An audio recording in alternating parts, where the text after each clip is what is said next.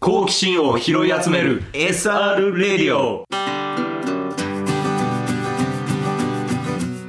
はいこんにちは SR レディオですこんにちは第46回はいでちょっと2週空いてしまいましたがはいやりましょやりましょうえっとね今日は何の話をしようかっていうとね、うはいえーちょっとねツイッターでハッシュタグいただいたんですがはいロビンさんおうからルビーさんはいえっとですね、シェフ三つ星フードトラック始めましたについて、うんを配信再開してる超おすすめ、SR レディオでも勧めたけど、まだ見てない人はぜひ見てほしいっていうツイートがあったんですね。はいこれね、私もね、見たんですよ、はいちゃんと。そうなんですよねあのーい見た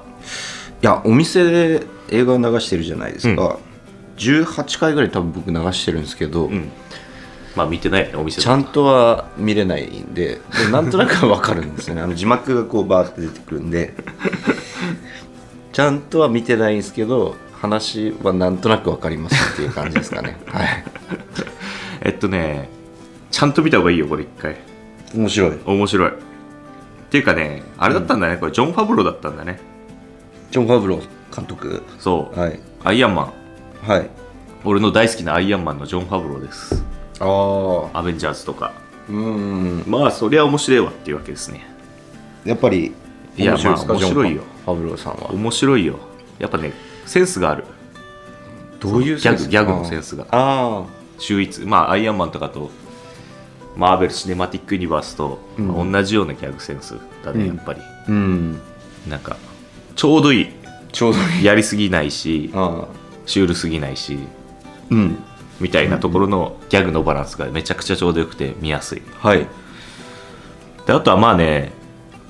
どういう話かっていうと、うんそうだね、うんまあ、ざっくり言うとなんかちゃんとしたフレンチのレストランかなはいロ,、えー、とロサンゼルスかどっかのフレンチかどっかのレンスレストランの料理長を務めてるジョン・ファブローの主人公はいが、えーとまあ、いすごいいい新しいメニューとか斬新なメニューを作りたかったんだけどうんオーナーの人から、まあ、いつもの定番のメニューを出せっはいていうふうに言われるうんでも俺はなんか新しい料理に挑戦したいみたいなうんのがずっとあってそんな中なんか超人気ブロガーみたいなグルメブロガーみたいな人がはいお店に来てえーっとまあなんか普通の料理しか出てこねえみたいなはい その触りはね僕も覚えてますそうっていうのをブログに書いてでジョン・ファブローがブチギレて でいや今日はじゃあもう新作出してやるからもう一回来いクソ野郎みたいなうんのをツイッターでリプライしてうんでなんかそれがネットですごい炎上っていうかさらに酷評されるみたいなそう酷評っていうかおなんかやるぞやるぞみたいな、うんそれでまたお店に人が来るわけですようんあの今日は俺の料理見せてやっからまた来いクソ野郎みたいなのを言うからああそういうことかそうそうそうそう、お前お前はバカだクソだよクソ野郎みたいな、 そういうのでなんかおなんか面白いことやってるぞみたいな感じでお店に人が来るんだけど、そその決戦当日にえーっとねオーナーが来て「今日のメニューは何だ?」って聞いたら「今日は新しいのを作ります」って言ったら「はいえダメだいつもの作れ」って言われ て「今日はみんな俺の料理を見に来るんだよ」って言ってるのに「いやうんダメだいつもの作れ」っつって言われてそれが一番売れるんだみたいな。うんで結局いつも通りの作ってなんだあの料料理人はみたいなで、はいシェフを辞めちゃうわけよそこのシェフをああそうでフードトラックをやるみたいなことですかまあえっとねその間に多分1個ワンクッション挟まってて元奥さんのうん元奥さんがいて元奥さんとその間に子供がいてうんで元奥さんのえっとねどこだっけなえっと故郷えっとねそれがあれだねキューバ寄りのアメリカの中でうんどこだっけなテキサス忘れちゃったはいその辺に行ってで、えっと、そこで、えっと、奥さんのお父さんと一緒に食事を食べた時にキューバサンドが出てきてうんであこれはうまいっつってで子供にも食べさせたいみたいなこと言って子供は寝ちゃってるんだけど、はいまあ、キューバサンドに感動してでまたその奥さんの元夫が、えーあれなんですよロバート・ダウニー・ジュニアなんですアイアンマンなんですよああアイアンマンが出てくるんですよすごいですね面白いそうでロバート・ダウニー・ジュニアに会ってロバート・ダウニー・ジュニアがなんかその車とか中古品をなんか売買してるような会社やってる人で、うんでなんかフードトラックならあげるよみたいなうんうんこと言われてボロッボロのフードトラックもらってそれを息子と一緒に2人で綺麗にしてっはいていうところから、えーキューバサンド屋を始めようとうんいう話なるほどざっくり言うとでそこからまああれだねロードムービー的な感じではいどんどんアメリカ各地を巡っていくみたいなうんうん感じなんだけど、まあ、多分キーポイントは息子が、えーネットに詳しくてウェブうんネットの発信に詳しくてそれを全部息子がやってくれるわけよ、おおーえー、Twitter とかバインとか、はいなんかインスタとかもやってたかな、うんあとそういうのを動画作ったり写真撮ったりそういうのを細かくやってたのようんうんそれで、えっと、そのフードトラックがどこにいるかっていうのが、まあ、全国の人に分かって、うんあのフードトラック今ここに来てるみたいな感じでみんなこうんうフードトラック繁盛していくみたいなっはいていうのが多分まあもともと料理が美味しいっていうのは前提の上で、うんそのまあ息子のい SNS での発信マーケティングみたいなのがうんバッチリハマったみたいなはい話でまあ物語が、まあ、盛り上がっていくみたいなはいざっくり言うとそういう話うんなるほどうん。だからね、これはね、結構ね、まあ、今時のグルメの映画だなっていう感じかな。確かにねあとはまあ単純にその、それに至るまでの、えっと、料理人としての、えっと、ジョン・ファブローの主人公の、うんまあ、こだわりっていうか、うんみたいなその料理シーンとかも、非常に、なんつうのかな、しずる感があるというか。ああうん。いいですよねそうそうそうそう。美味しそうな映像が流れてくるのがね、うんあの非常にねいいです よ浅いな。 まあだから流してるんですけどあのパブリックのお店でっていうのもありますけどまあその挫折からのね巻き返しというかそういうのもあってなんていうんですかサクセスストーリーなんですかねまあまあまあまあ、うんそうだね。サクセスストーリーっちゃサクセスストーリー。はいまあ多分、どっちかっていうと多分人との絆みたいなのが結局大事だよねみたいな話にはなるかなとはいいう話だと思うんだけど、はいまあね、それでね、やっぱりね、えっ、とね、それを2人だけでやるわけじゃないね。もともとその、うんえっとレストランで働いてた部下の一人もついてくる、はいフードトラックに。っていうのも多分物語の中では重要なのかなとうん多分一人では回せなくて、でその人も一緒についてきてくれたみたいなうんところででおそらくねまあ今お店とかもやってるじゃないはいだから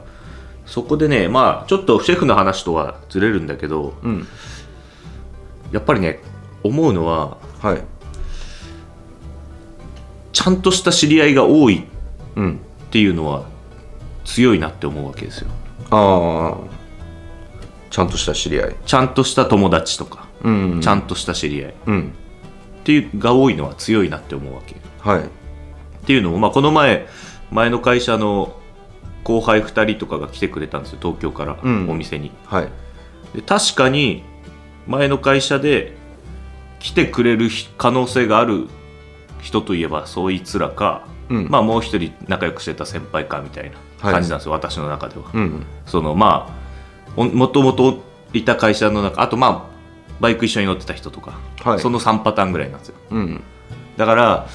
もともとその前で働いてた会社の知り合いは100人ぐらいいるわけだけどうんやっぱりちゃんとした知り合いっていうかちゃんとコミュニケーションを取ってた人っていうのは多分俺の中でその3人ぐらいなんだよねああ3パターンぐらいはいでそれが多分えっと各コミュニティの中にいてうんいろんなコミュニティに属する中でちゃんとコミュニケーション取ってたなこの人とは、うん飯も食いに行ったし遊んでたし普通にっうんていうのがやっぱ大事だなっていうのをさ最近はよく思ううんどれだけその深い関コミュニケーションを取れた人がうんいたかっていううんだからまあ友達とかも、まあ、よく来てくれてるやつとかはやっぱり、まあ、仲いいやつだしうんやっぱそういうのは大事なんだなって思うんうし、これからもまあゆっくりそういう人は増やしていきたいなっていうそうですねうもともとまあせっかく今こっちに引っ越してきたわけですから、まあ、そういうね人もねどんどん増やしてってっていうのは大事ですよね、まあ、なかなかねちょっとお客さんともうお店で待ってることが多いじゃないですか、なんでそこに来たお客さんと仲良くなるのはもちろんですけどね、うん他の場面でもそうそうそう自そう分が外に出てった時にそういうね関係性を作れるかどうかっていうのはそうそうそう大事ですよねはいだからねやっぱね知り合いってあんまいらねえなって思ったああ知り合いってなんか覚えてないしそもそもうん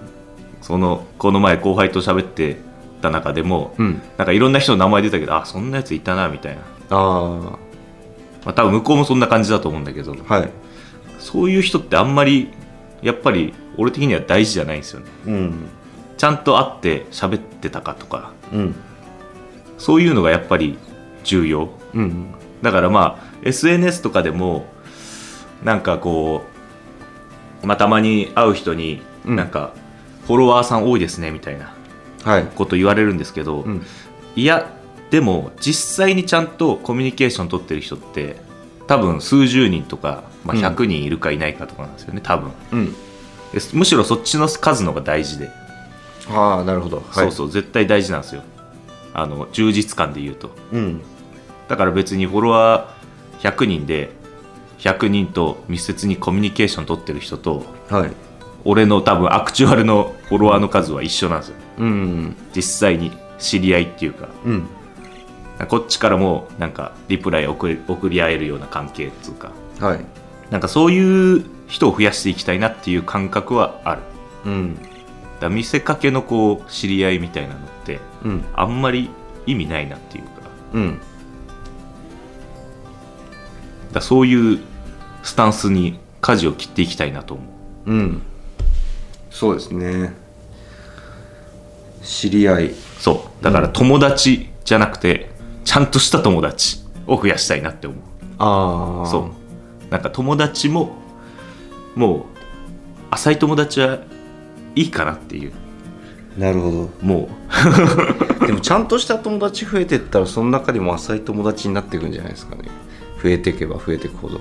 えどう違なうん全員ちゃんとコミュニケーションを取るってことずっとああそうそうそうそうはそうそうそうそうそういなるほどなるほどそうそうそうそういう人を増やしたいうんなかなかあれですね今まで生きてきたなんか人生の中でもあんまりそういう数えるぐらいしかこういない関係性うんなんで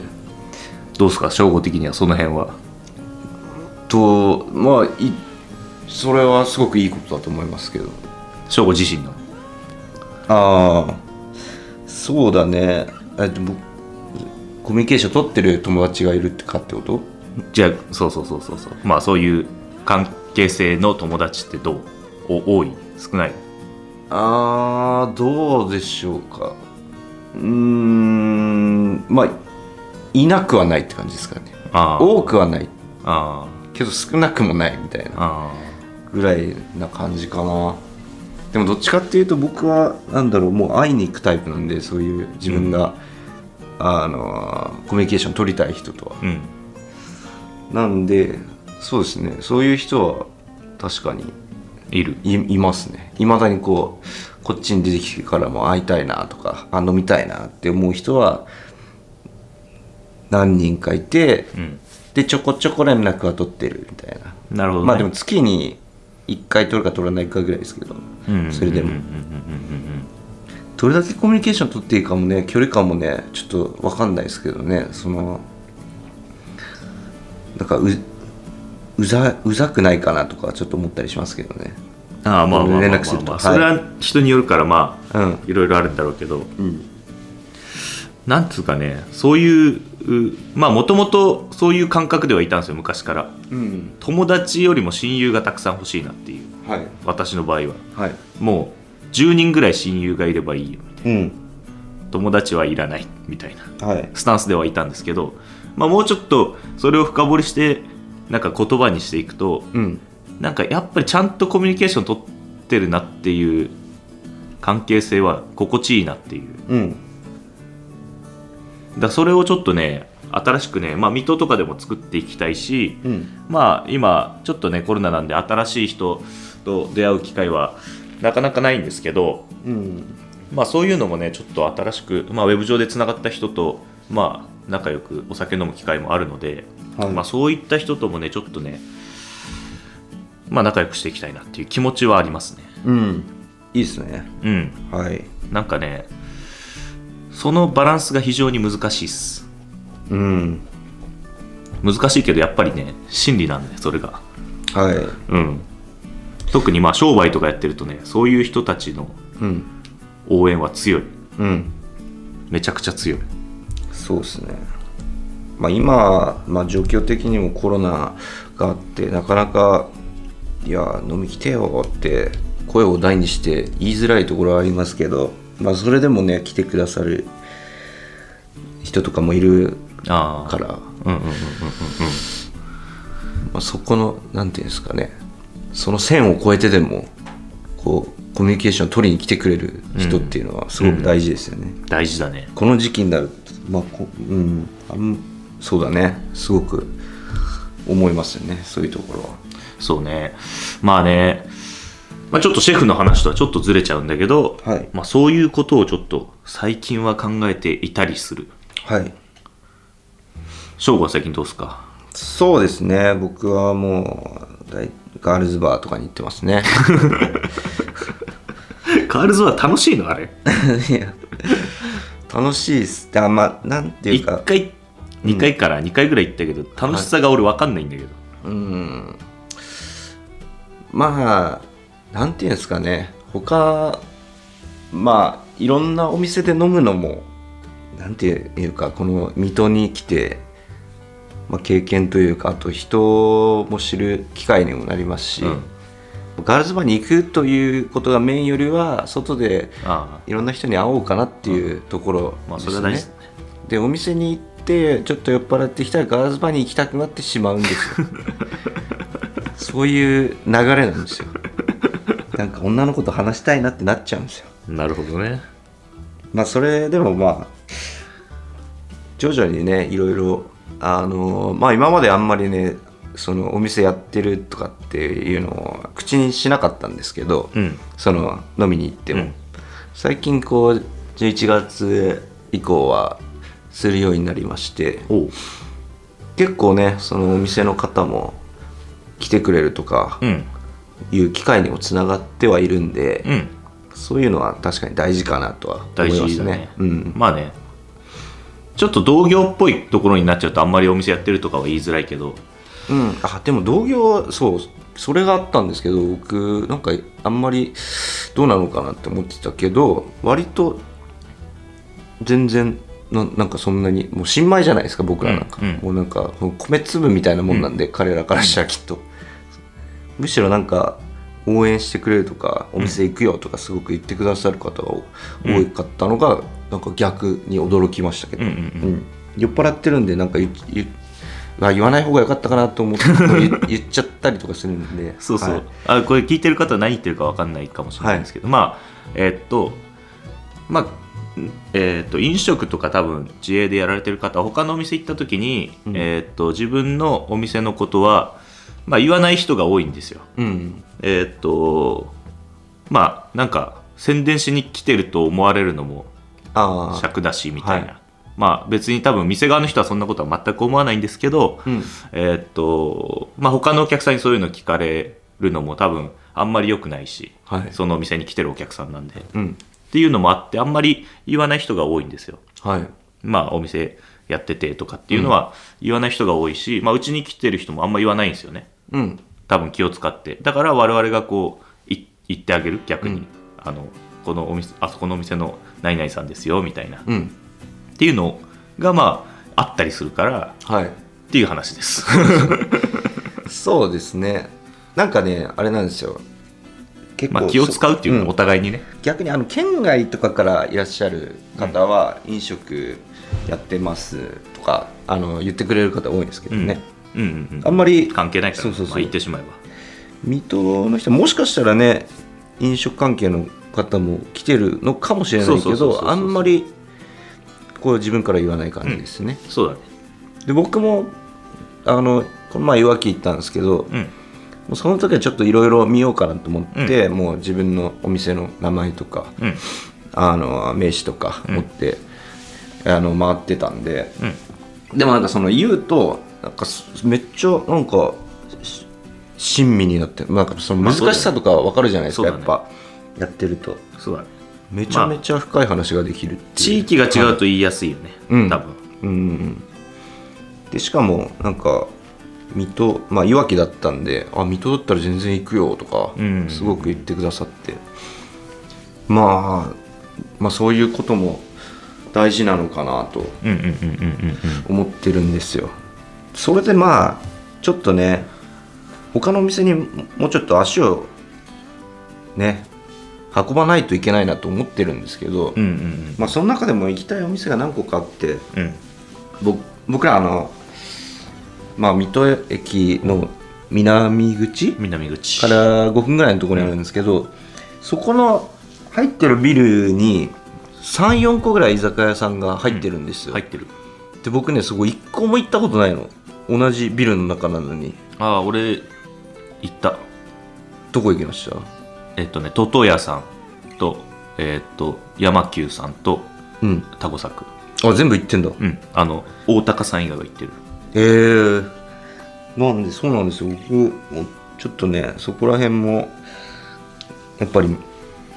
まあご挨拶までするかは分かんないですけど、うんそうちょっとね見てみたいなと思ってまあいろんなお店他にもあるんですけど、うん行きたいお店はうん全部いいお店だよね結構あの、和和が強いですそようだね和が強いいそうだねで俺お店やる前に行ったのが2店舗だから、山久とタコ作うんだから、まあ、最近はほぼ行ってないねだからうん飲みに行きたいなと思ってますよ、そうですねうん、タコ作が好きだから俺は個人的にはああ雰囲気的には串焼きとかもあるんですよねあるあるあるあるどこもあるのかどこもある串焼きは山う口、んトトヤさんとかそうなかなか同じビルに入ってるのにコミュニケーションほとんど取ってないのでまあそうだねそれはねちょっとどうにかしたいなとは思ってるんですけど、まあそうだねそれはコんミュニケーション取りたいよね難しいんだよなうん今のタイミングだとそうだねまあちょっとそれも考えたい考えていきたいねはいまああとはまあそうだね水戸その辺の話で言うと、はいまあ、さっきの、まあ、他の飲み屋さんで自分のうんまあ仕事の話っていうかお店の話をするかどうかっていう話で言うとはいこれがまたまあ難しいのがうんえーっとねおそらくだけどずっとこう真剣に考えてるんですがはい飲み屋さんっていうのが、うんえーしかもまあ割とパブリックバルみたいにお酒がメインのお店はい食事がメインというよりはまあ、うんどっちかというと今お酒を飲む人が多いじゃないですかそうですねはい、お酒を飲む人が多いお店になるとお酒がすげえ好きな人っていうのがうん地域の中に限られてるっていう問題があるのかなっていうああ上限があるっていう、うん取り合いになっちゃうってことですそうねそうそう、はいビジネスっていうかの話で言うと、パイの数が限られてるうんお酒を好きで一人で飲み歩く人っていうのがうん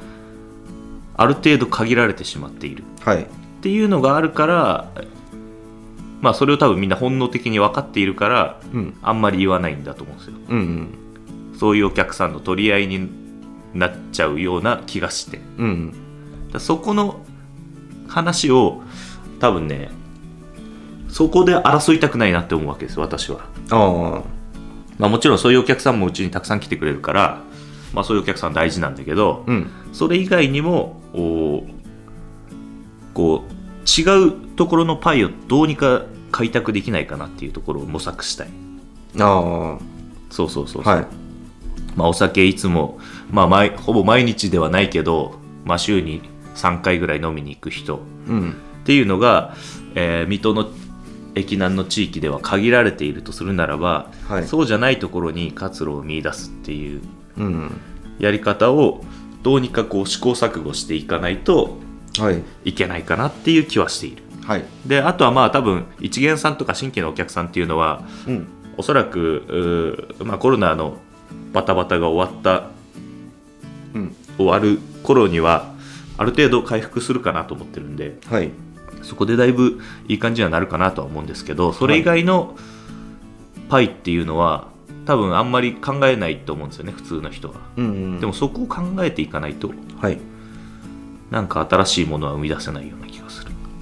そうですねもうなんかやっぱり行くお店とか決まってるんだよねみんなうん、そこは難しいですよねそうとだから新しいパイを焼かないといけないんですよ我々がうんそのパイを焼く方法を日々考えているはいなるほどかなり難易度が高いうんかなりまあ言ってしまえばお酒飲まなかった人がお酒を飲むようになるはいっていうのはもう完全に新しいパイを焼くことなんでうんうんバーに行かなかった人がバーに行くようになるはいっていうのは新しいパイを焼くことなんでそれを考えてるわけですよ日々はいだそれがかなりむずいうんむずいけど多分他のお店がなかなかやってないことだからうんできたらめっちゃ強い、そうですねで割と、うんあの東京にあるハブうんとかはそういうきっかけのお店にはなってるなっていううん感覚はあるんですよはいまあちょっと安価だからっていうところもあったりはいまあいろいろ入りやすかったりっていうのはいろいろあると思うんですけどはいいやそういうきっかけってどうやったら作れるかなっていうのを日夜考えてます、なるほどそしたら多分ねそこからお酒飲むようになった人っていうのはなかなか離れないと思うんですよお客さんとして、うん始まりの場所はっはいていうのはありましてなんていうかなうんそこをちょっと考えてます日夜うんまあそうですねこの状況の中でそれをすうまくね進めながらやっていくのが大変でしょうけど、うんなんとかやらないといけないで すねいやーやっぱりねまたコロナのぶり返しでねなかなかなんていうんですかね新規本当に今まで見たことないお客さんっていうのがあんまり、まあ少ないね少なくなってしまったんです少ないねあと11月から企業の GoTo トラベルの使えなくなっちゃったからねああそれもありますねそう11それが多分まあまあでかい、あと GoTo イートもね終わっちゃったりねあ GoTo イートも終わっちゃった、はい、そうそうそうそうまあでもそれないにしても10月9月10月とかはね結構いや人動いてたよいいたねいたもんね動いてたまあまあしゃあないけどねうんなかなまかそうだねこの先ちょっと抜け出すまあその道筋としてはそういったところになるんでしょうかねまあそうだね、まあ、はいコロナ関係なくそれをやっていかなきゃいけないなっていう、パイをや焼くっていうことにチャレンジし続ける店は、うんえーおそらく強いお客さんがついてくれると思うんで、うんそこはチャレンジし続けたいなっていう気はしてますはいだから多分お酒の楽しさを教えるうんみたいなはいことですねうんおそらくやり方としてはコミュニケーション取りながらはいそういでああそこ行ったらなんか面白いお酒置いてあんなとかうん面白いお酒なんか飲ませてくれんなみたいなところをおそらくまあすごいスタンダードだけどやらなきゃいけなくてはいでその敷居の低さとしてはパブリックバルはやりやすいと思うんでうんまあ多分そういったところをね地道にやっていくと強くなれるんじゃないかな強いお客さんついてくれるんじゃないかな新しいしかもうんでまあパイの奪い合いをしてもしょうがないんでっうん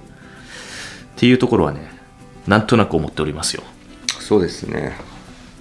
入りやすいんでねそう入りやすいなんかいわきとかちょっといろいろこ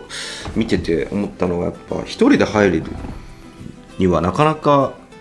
なんていうんですかあの見えてないバーとかだとああむずいよね結構ね中の様子伺えないんであと中に何人入ってんのとか気になるしね今の今だとそうそうそうだからそれがねあそこにはないんで僕がお客さんだったらめっちゃ入りやすいなと思ってるんですけどねまあね、うんそう人が少ない時に入りたい人も今は多いしそう,、ね、そう逆に人がいあの密密になってないからこう入ってこられるような方もいらっしゃそるうし、ね、そうそうそうそう、んで人がまあ人によるけど人が多い時に入りたい人もいるしねあのうん人間としてはうん、なんか混んでんなっつってそうそうそう、入何やってんなっつはって入ってくれる人もいるので、まあそういうのが一発で分かるのはやっぱ大事いそうですねうんまあね、まあ、まあまあまあまあまあそんな感じですかそうですねあとなんかある最近は最近はなんでしょううーんあなんかちょうど昨日ぐらいになんあの元芸人やってた時の相方からおなんか LINE が来ましてほう「久しぶり」って言ってほう「彼女できた」っていうは LINE があうん来ましたはい それだけですなんだ 久しぶりだいぶ久しぶりなんじゃないのそれだいぶ久しぶりなのになんか「彼女できた?」って来て気持ち悪いなと思って「できてないよありがとう」っつって終わった終わり ました。コミュニケーション取れよもっとあれ何なんだよ。こちらこそありがとうって来ていやよくわかんねる、了解って送って。まあよくわかんない出来事がありましたね。えなそうねまあ私もその久しぶりに会う人でいうと東京に知り合いが多いんでやっぱりはい。会いたい人がはい。東京行きたいんだけどなっっていう感じです最近はじ。そうです元ね。サッカーやってた友達とかうんいろいろ東京にたくさんいるんであとは前の会社の人とかまあ、東京にたくさん会いたい人がいるんだけどちょっと今仕事も忙しくうん。うん。うーしかも夜10時以降あんまやってるお店がないっていううん。状況もありましてまあ年明けかまあそれぐらいには東京一回行きたいなそうだね。なかなかうんやっぱ今の状況でお店来てよっていうのはね、難しいですしね。そう自分から、まあ行けるタイミングで会えたらいいと思いますね。まあそうね東京、まあちょっとまあリスクあるっちゃあるんですけど、まあ、そうだね。注意していけばいいと思いますね。 そこら辺はうんそうねいや東京行きてえなっていう感じがしてます最近はまだ一回も東京行ってないんで、あ一回行ったか、 うんツーリングで一回行っただけなんでうん。東京なかなか飲みに行けてないんで行きたいお店もあるしうん。っていう感じがしてます最近ははい。そんな感じでしょうかはい。まあ鹿島関連のねサポーターの方とかもね東京たくさんいるんでやっぱりはい。お会いしたいなっていう感じがしてますというわけではい。えっ、と久しぶりのラジオでございました、いえっ、とメールお待ちしてますえっ、と radio.ronnibblog.com とあとえっ、とねこれ実はスタンド FM でも配信するようになってますおお。のでスタンド FM のなんかコメントみたいなやつとかレターみたいなやつとかでも全然見てますあとは、えー、とシャープ s r レディオもお待ちしてますという感じでしょうかはい。はいそんな感じで、えー、と久々なのでちょっとねキレが悪かったね なんかね、喋れ頭ないねがそう回んないですね。 喋れないね久しぶりだとという感じでございましたが、えー、とまた次回の SR レディオでお会いしましょうバイバイバイバイ。